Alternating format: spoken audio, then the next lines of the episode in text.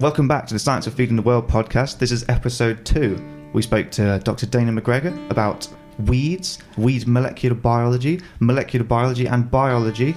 Would you like to say more words about weeds, biology, and molecular biology? No, weeds? no, I don't want to. I think Dana's got plenty of words about that. Uh, it was so interesting. My brain started melting and slipped out of my nose and my ears and on my shirt. And I had it was a nice shirt. I had to get it dry cleaned. It cost me a lot of money. I'm very annoyed. So please enjoy this episode with Dana Alex, McGregor. you don't own any shirts. You are listening that podcast? It's the science of feeding the world. it's the duvet man. uh, on that note, so welcome to another episode of Science of Feeding the World with me, Gary Froon. I'm Hannah McGrath. Alex Dye. And today we're talking to weed molecular biologist and virus tamer, Dana McGregor. Hello. Hi, Dana. Uh, our first question is uh, Are we losing the fight against resistance? Ooh.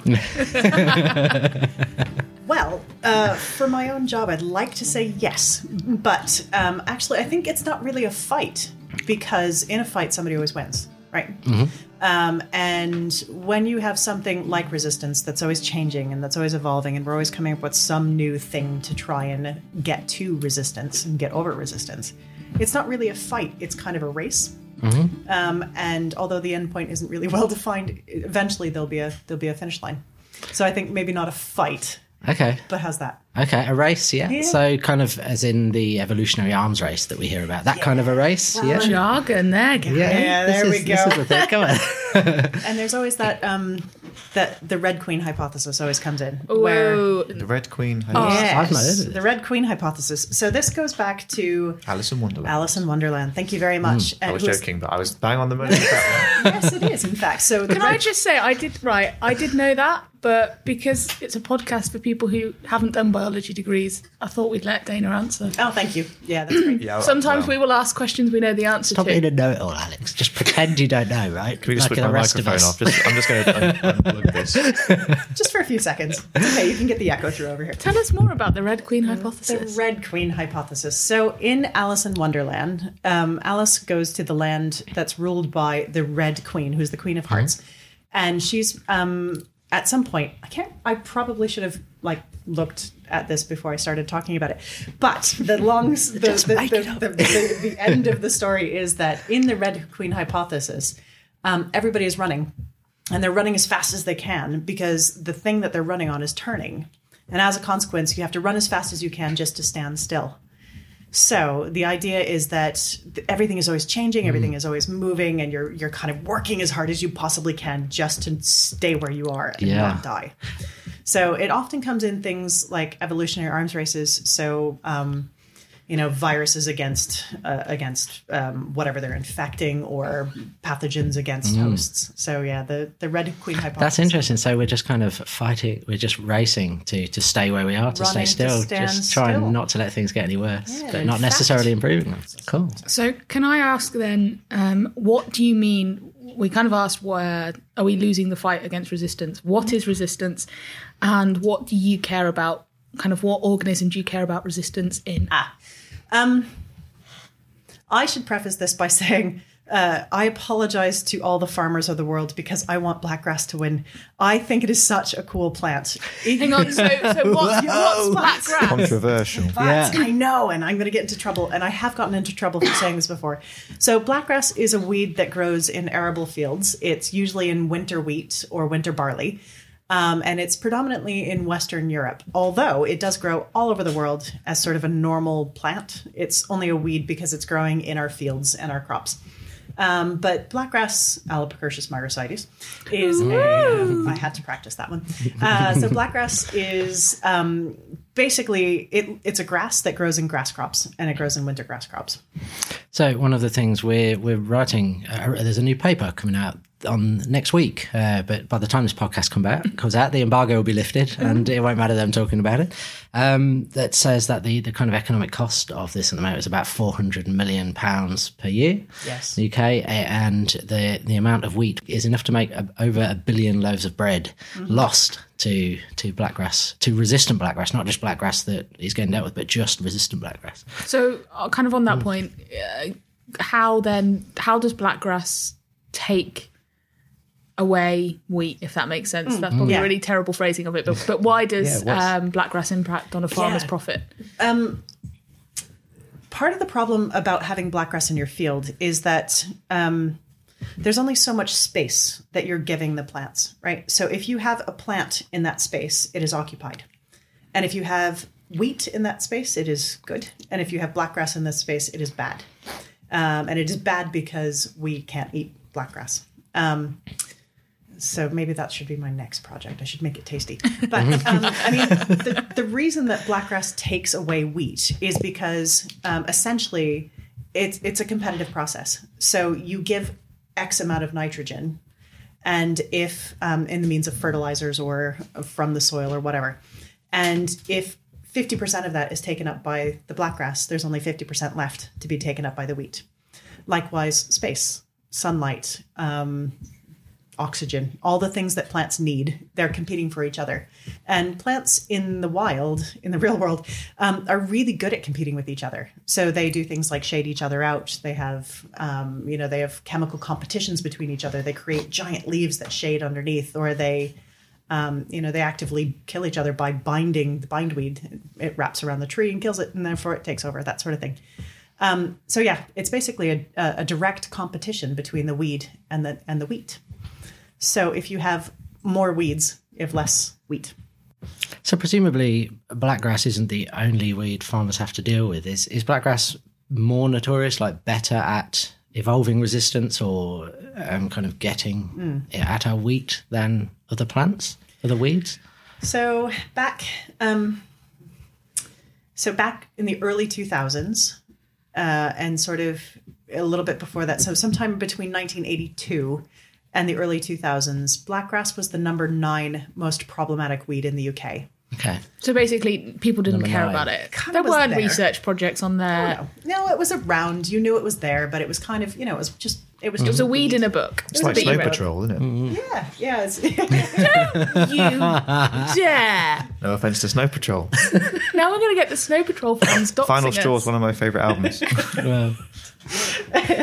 Well, so we um Blackgrass went from like this, this thing. I'm trying to figure out if I know Snow Patrol, but that's yeah. Um, the Blackgrass went from being this weed that was just kind of on the radar, but not really a big deal, to being the number one weed. And really, what happened was it developed resistance to the major ways to that the, the major herbicides that you can use on on weed crops. Um, so um, the ALS, the ACCAs, all of the major targets were, were were on. So it went. Let's unpack that. Okay. So what what what is resistant? What is herbicide resistance in blackgrass? What is it? How does it work? Ah. Where does it begin? So there's kind of two ways that you can think about herbicide resistance, and um, one is if you imagine that the uh, sort of a lock and key mechanism, right? So you have your your protein that the herbicide targets, right?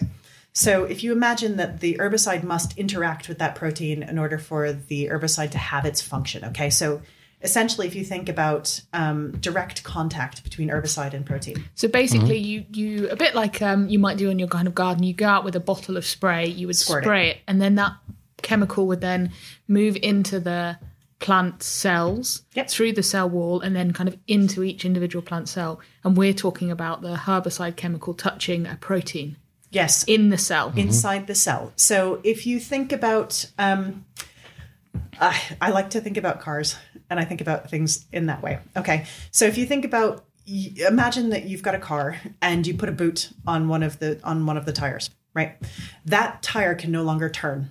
If and I, by boot, you mean like when the parking warden comes and clamps you, that kind of thing. Ah, I knew that there was another word. This is the English to English translation problem. so you know that. Were you yellow think thing? a literal like Santa boot? Well, no, I was thinking the boot of the car, like the, Oh, the, the trunk, whatever you want to call it. Oh, I forgot about that part. And I did think that's a strange thing to put on a wheel of a car. No, shoot. Um, yeah, it's called a boot in the states. Um, so let's imagine that the boot is the herbicide.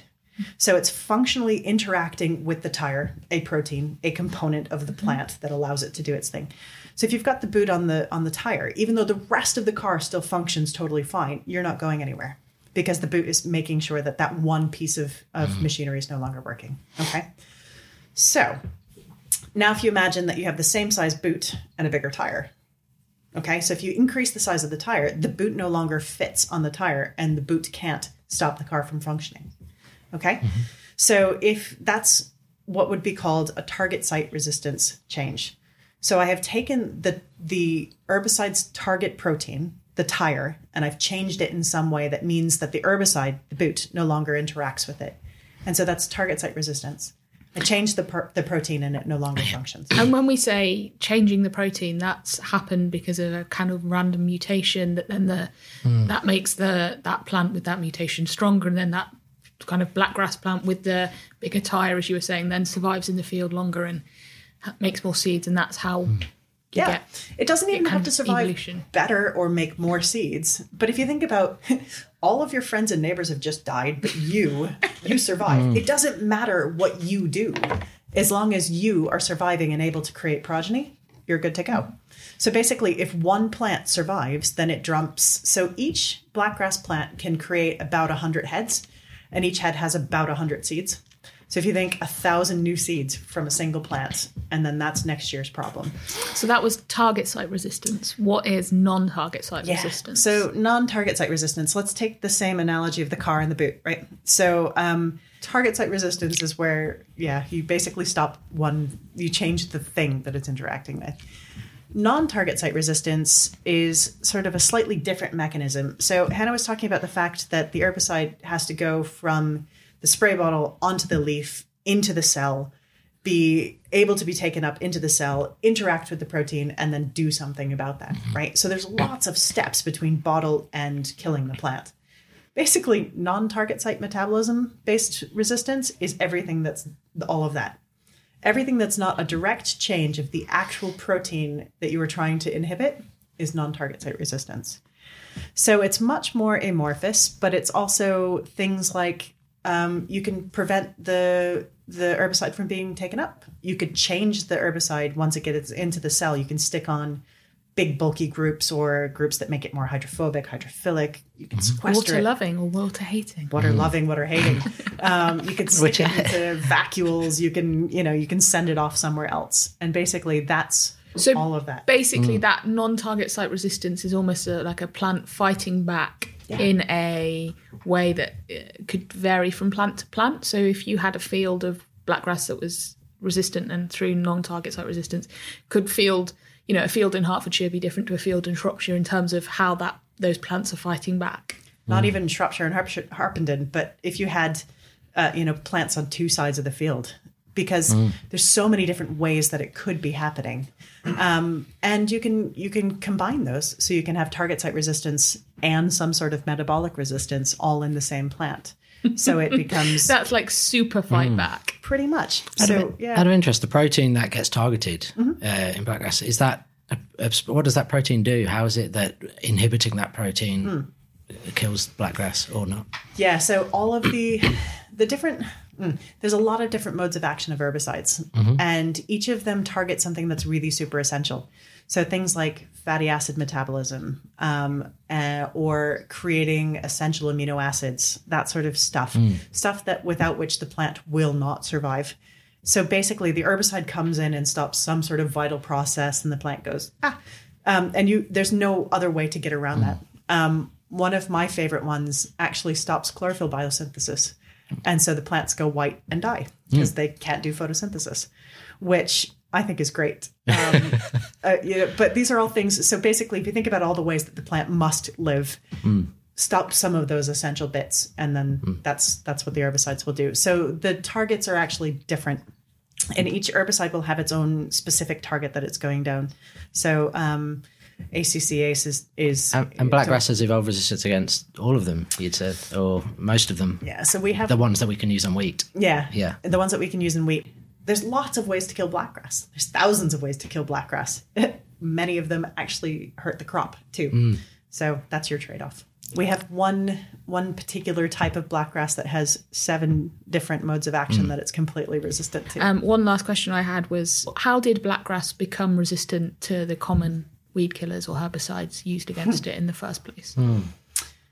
how did I mean if I could answer how blackgrass became resistant to a whole bunch of herbicides, um, I would probably be very rich because I would be able to then just say, okay, so this is this is how we undo this. So it's not just a case of spraying loads and loads of herbicides and eventually it's bound to happen. But see, that's what's actually happened, right? Yeah. So that's that's the that's the bit that we know.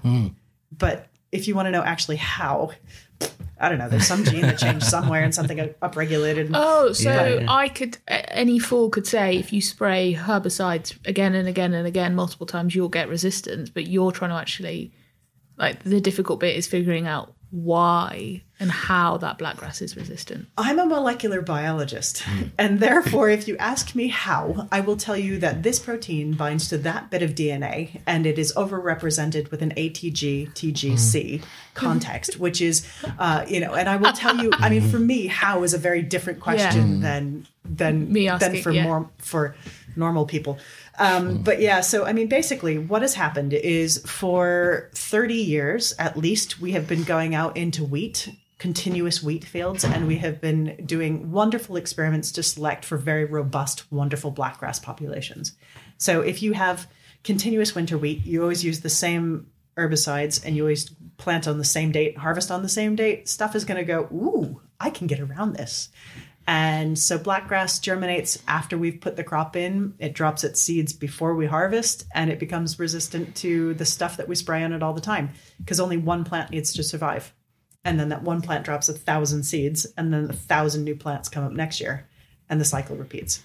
In many ways, if you were going to design an experiment to figure out how to get a resistant weed, you would probably put something like 3 million hectares or 3 million football pitches of wheat and say to farmers, here's a chemical, off you go, spray it for us. You know, like if you were going to do a really Absolutely. good field trial, This is exactly this what is you a- would do. Yeah. It's precisely. And not only that, but you would say, okay, fine. Uh, and at the end of every year, dig it up a tiny bit, but not too much, you know, disturb the ground a tiny bit, and then leave everything else where it was and do it again, next, year. Yeah. Right? So it's it's no surprise that we have herbicide resistant blackgrass, um, in my opinion. But um, it's because life um, life will find a way to quote Jurassic Well, I Park. thought you were going to say that. had to be done.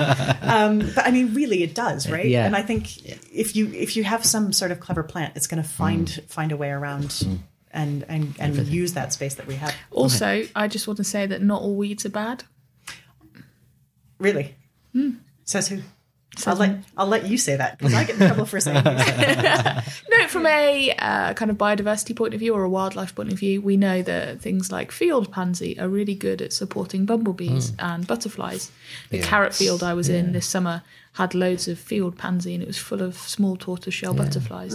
And it, Because aren't things like stinging nettles like very, very good for biodiversity Oh, compared to absolutely. lots of other weeds? Yeah, yeah. And Yeah, yeah, so great. we see them now a lot more in kind of public spaces and public parks. The councils are kind of leaving stinging nettles to grow. Whereas before, I go home and I'm like, "Mum, leave the stinging nettles in the garden. You'll Or get butterflies. a every-" patch of like, just leave a patch of them.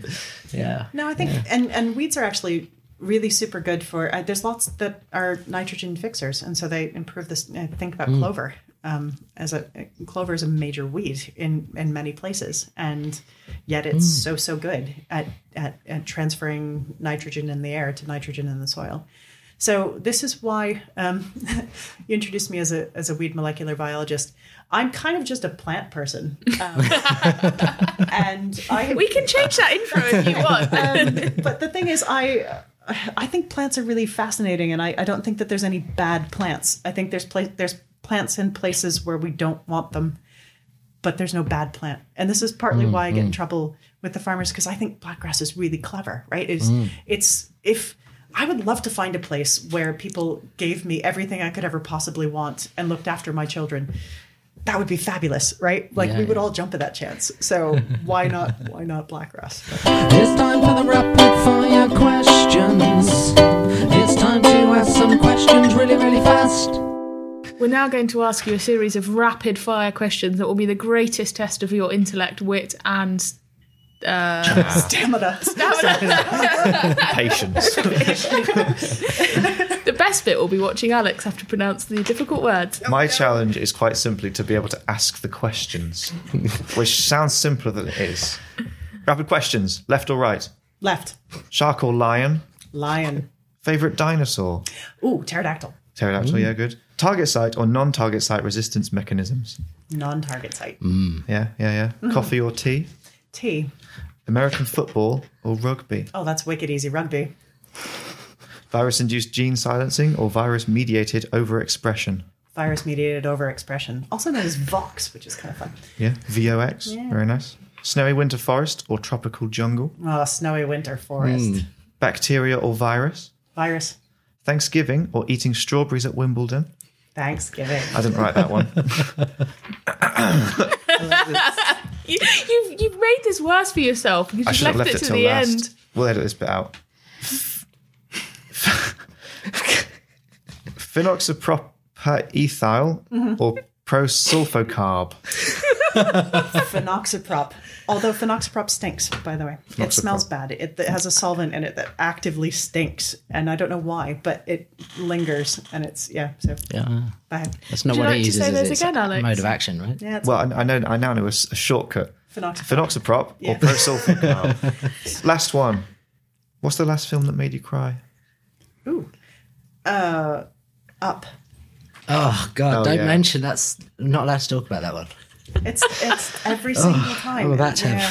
The first five kind of minutes of that. are- Hideous. Yeah, A roller Yeah. coaster. There's things where I first I watched it the first time. We, we turned it off after the first time. It took me about six months to come back and finish the rest of the film. hard. Like, it was Once you get into it, it's like, what and the hell were they thinking? Yeah, no, I definitely. I've seen, yeah. I've seen like three hour dramas that have not moved me as much as the first 10 minutes, of that, isn't it?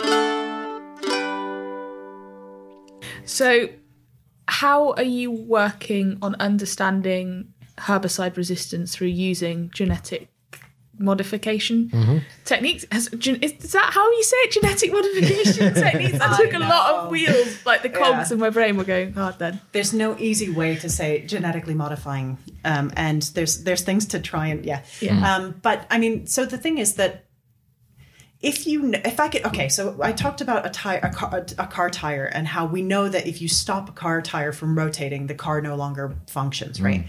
So you know that the car tire is absolutely essential for for car function, right? we don't know what the tire is in blackgrass. We don't know what the central bits are that make blackgrass able to survive and able to outcompete wheat. We don't know the central elements that are able to allow it to survive non-target site resistance mechanisms, right? So that's y- you know the genes and the proteins. We don't we don't really know those very well yet. We don't know what they are. And if we could define them, so if I can define for you that this gene, gene X, is absolutely essential for blackgrass to be able to be resistant to phenoxyprop or other herbicides, um, then we can target that, right? Don't, don't we know that? So if you've got a target site mutation, um, you you know then that, that that you just change it back right to what it was, and all of a sudden you don't have that target mutation, and it's not resistant. Yeah, so that's that right? bit, right? Yeah, yeah. So okay. that's the those are the things but all we know about is that this herbicide interacts with that protein. Mm-hmm.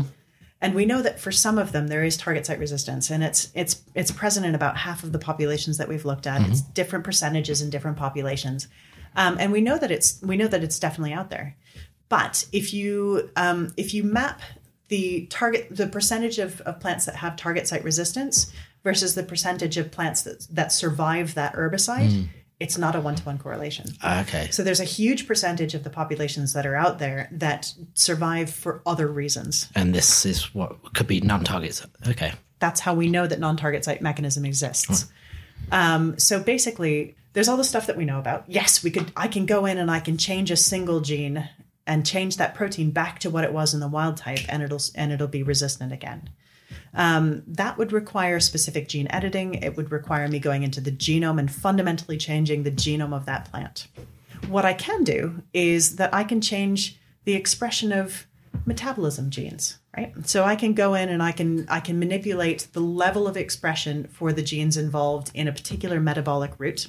So, what do you mean by uh, metabolic Ah. route? Like, So because I understand like metabolism is when you go to the gym, right? Your metabolism goes up. Uh, so I always think of it as it's the kind of a chemical, a metabolic pathways is a series of proteins that might break down a chemical. So the alcohol dehydrogenase that stops me from being drunk several hours later. If I didn't have that, I might be drunk for days off of it. It'd be glorious. But um, is that, It'd is be a that lot metabolism? Right? Yeah, We're yeah. going to need that pathway for tonight. we'll upregulate it later. Um, um, yes, exactly. Metabolism is basically the way in which you break down a thing, a xenobiotic. And so, if you were to have a kind of flaw in that pathway, if you were to mess that pathway up, it would break. But if you were to improve that pathway and get it kind of that pathway being expressed You might more, be able to drink forever and never get drunk. Yes. So, what? which actually, I'm not quite sure why you would want to. No, no, it would be just that, drink right. water Yeah, and be done with it. But um, yeah, okay. So let's go on the pathway of being drunk. Okay, so let's imagine that um, that Blackgrass is drinking now heavily. We'll we'll go. We'll.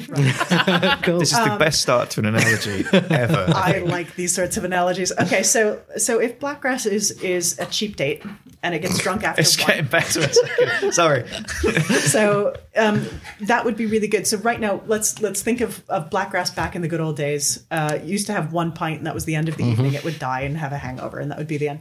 So basically, um, blackgrass, after drinking heavily for many, many, many years, is now able to survive higher and higher levels of of of the xenobiotic of the meta- of the herbicide of the alcohol. Um, so basically, there's pathways that get upregulated in your body or in the plant to be able to deal with that. Um, yes. So if we were to artificially go in and be able to to upregulate those metabolic genes, then blackgrass could drink forever. But you could also do it the other way. So the farmers would be much more happy if I could go back to reverting it to a cheap date, right? Yeah. And then and then it would be a lot better for for everybody. So yeah, so if you think about metabolism, yes, same sort of thing. You go to the gym, you work out, you increase your metabolic pathways because your body is saying, "Ooh, I need more energy, so I'm going to break down more stuff and make more energy." So going back to the blackgrass thing, you were saying that there's there's kind of two approaches. One where you increase the expression and it the blackgrass can I love this drink forever. This is how I'm gonna be how I understand it.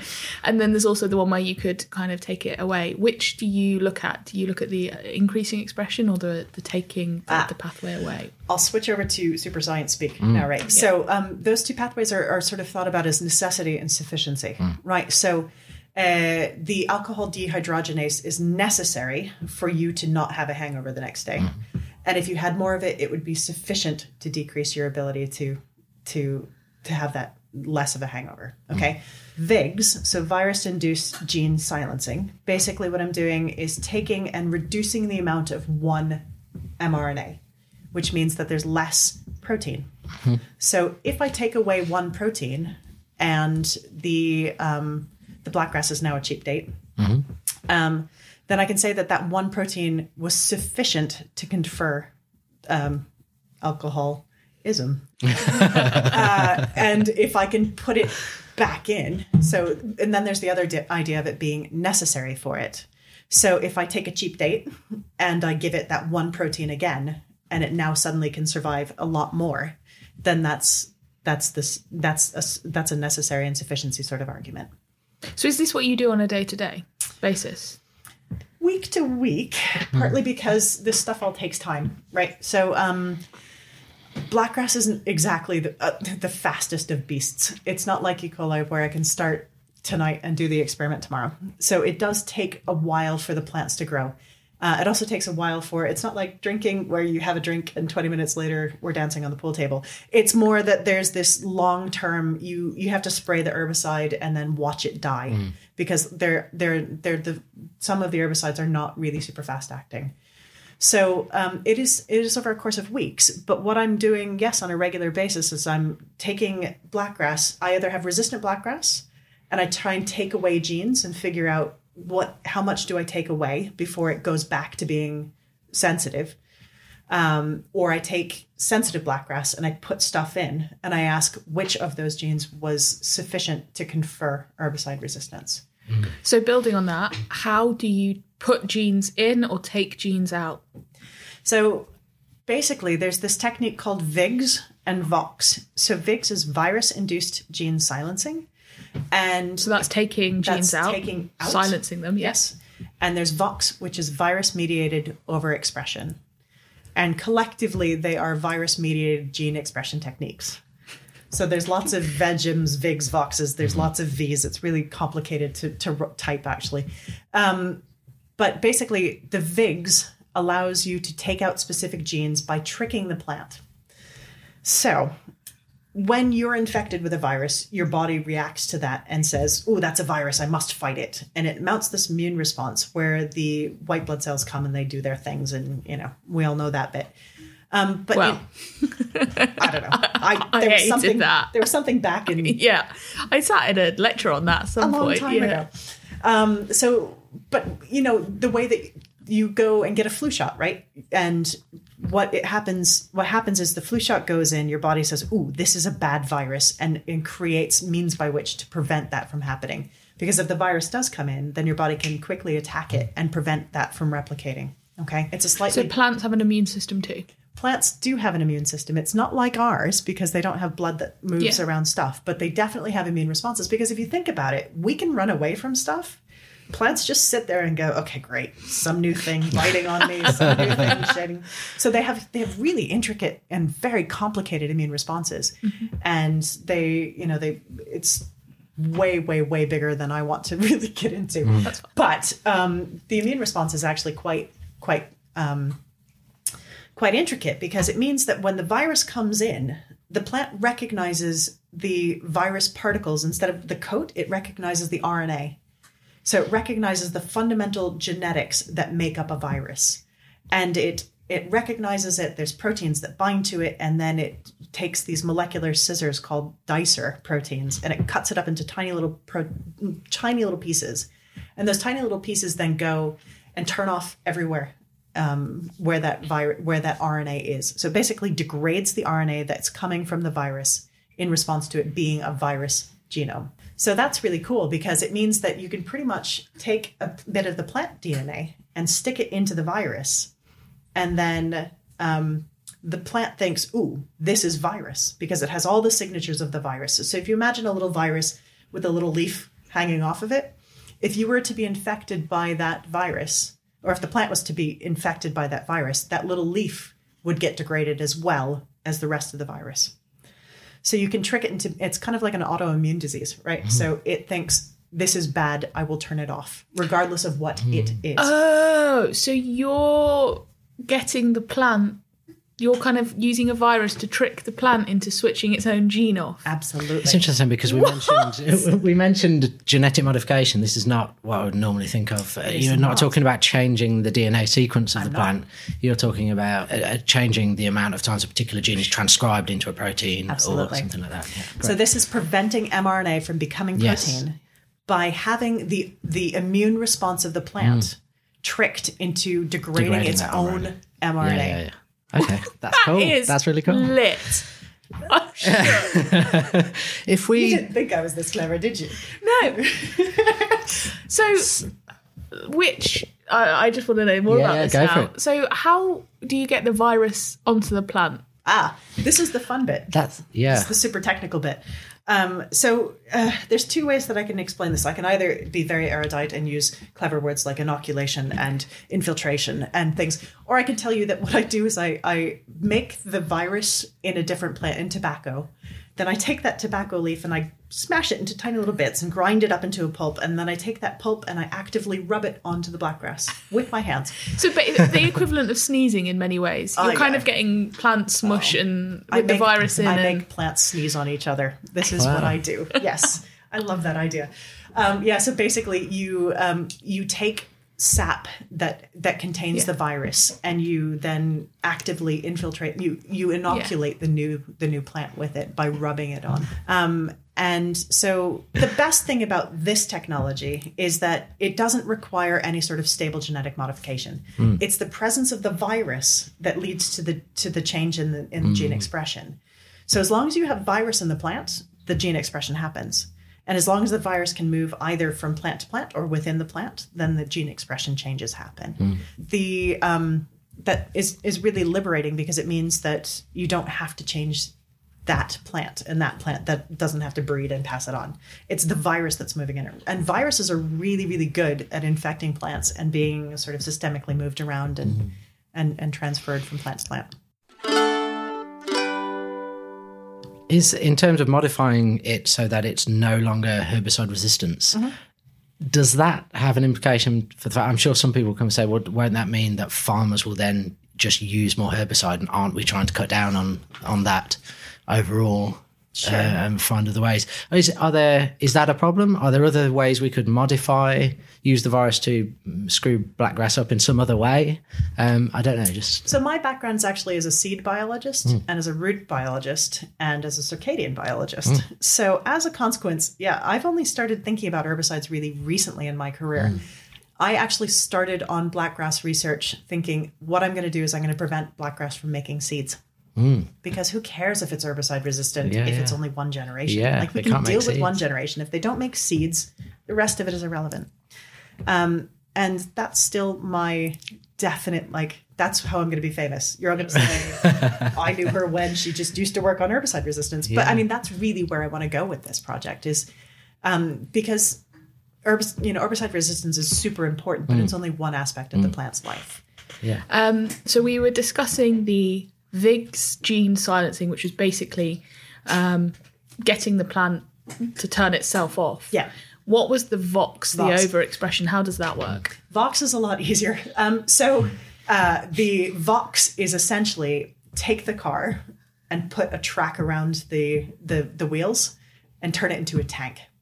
Okay. So now the car drives on snow, it drives on mud, it does really cool things. You can, you know, you can Look cool. You can look really cool. So Vox is the adding something new that wasn't there before. And the way that that works is you take the virus. So the way that viruses work is they come in as this little bit of, of RNA as their genome, and they make proteins. They co-opt the, the, the system of the, the plant's transcriptional translational machinery, and they make proteins, right? So they use that. So they take their vi- they take their RNA and they make proteins. The proteins then assemble into the virus capsid, and then the capsid then reassembles and it goes off and it infects more more plants, right? What And you- that's just what viruses in plants do normally. That's, that's what viruses new. do. That's what viruses do in plants. That's what they do in animals. That's what they do in insects. They basically from RNA to protein back to virus and then then repeat. So what we do with Vox is we essentially say, okay, fine, you do your thing, but in addition to making your own virus capsid and your own virus proteins, also make this thing. So here's the sequence. We stick it into the viral genome in the right context with the right promoters and such such like. And basically the virus then delivers that into the plant. The plant then says, okay, fine, this is just a protein and it makes it and ta-da, you've got a new a new beastie. So presumably that's that you have to be very careful and has to be very specific because otherwise, I mean, you don't want to accidentally put in a gene that makes it breathe fire or something like that. Lots of plants that breathe fire. if I knew a gene that could make breathing fire, that would be awesome. But uh, yeah, I mean, dragons are only a small a stone's throw away if you can do that. Isn't that a line from Shrek? But dragons are only a stone throw away. if you yeah, can make might them not, maybe fire. not. No.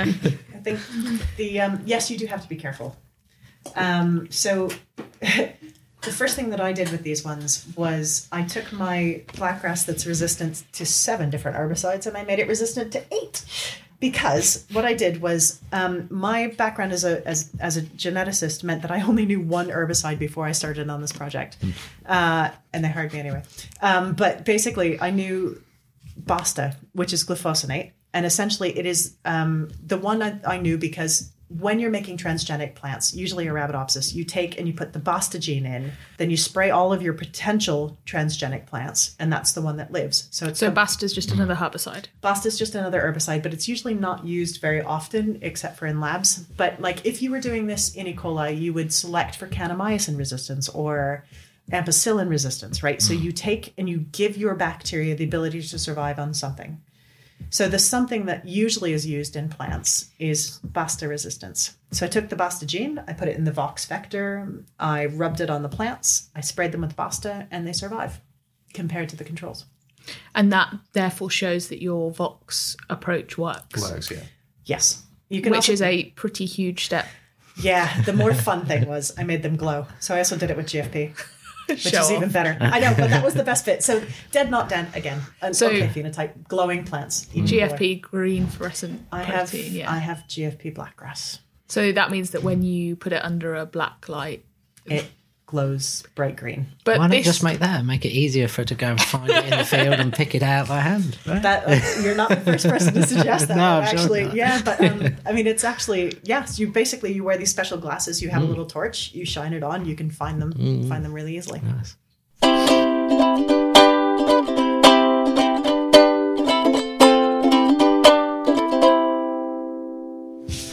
We play a game at the end of every episode where we ask our guest to explain their science using only the most commonly used 1,000 English words.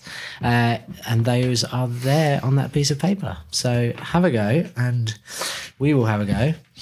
Yeah. And, Okay, uh, so you want me to explain my science based yeah, on these using things? only those words. You can add like ings and things on the end if it's if if Yeah. the word work is on there you can make You it into working or those you know you can modify it a bit um, but you can't use words that aren't on there which is annoying because dna is not on there genes Ah. proteins none of those words are on there because apparently people don't talk about those No, things and they get flagged up in all sorts of whenever you're writing. If you do these like word checker things. yeah yeah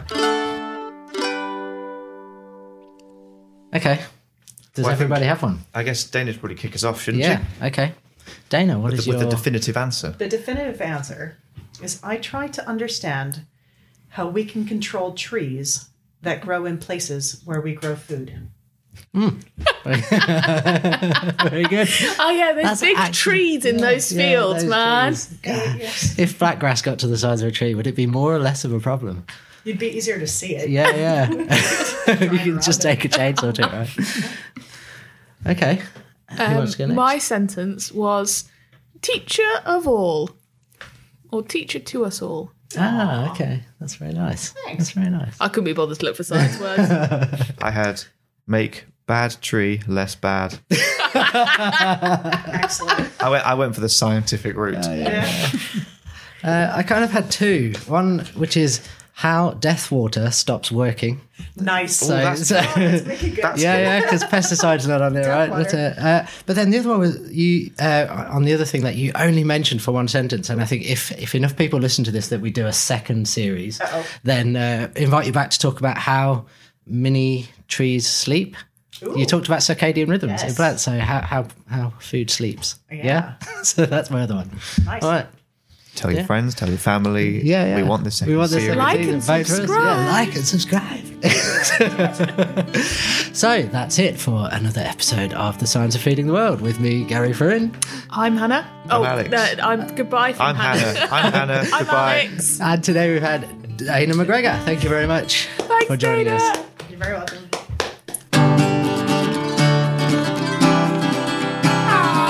You are listening to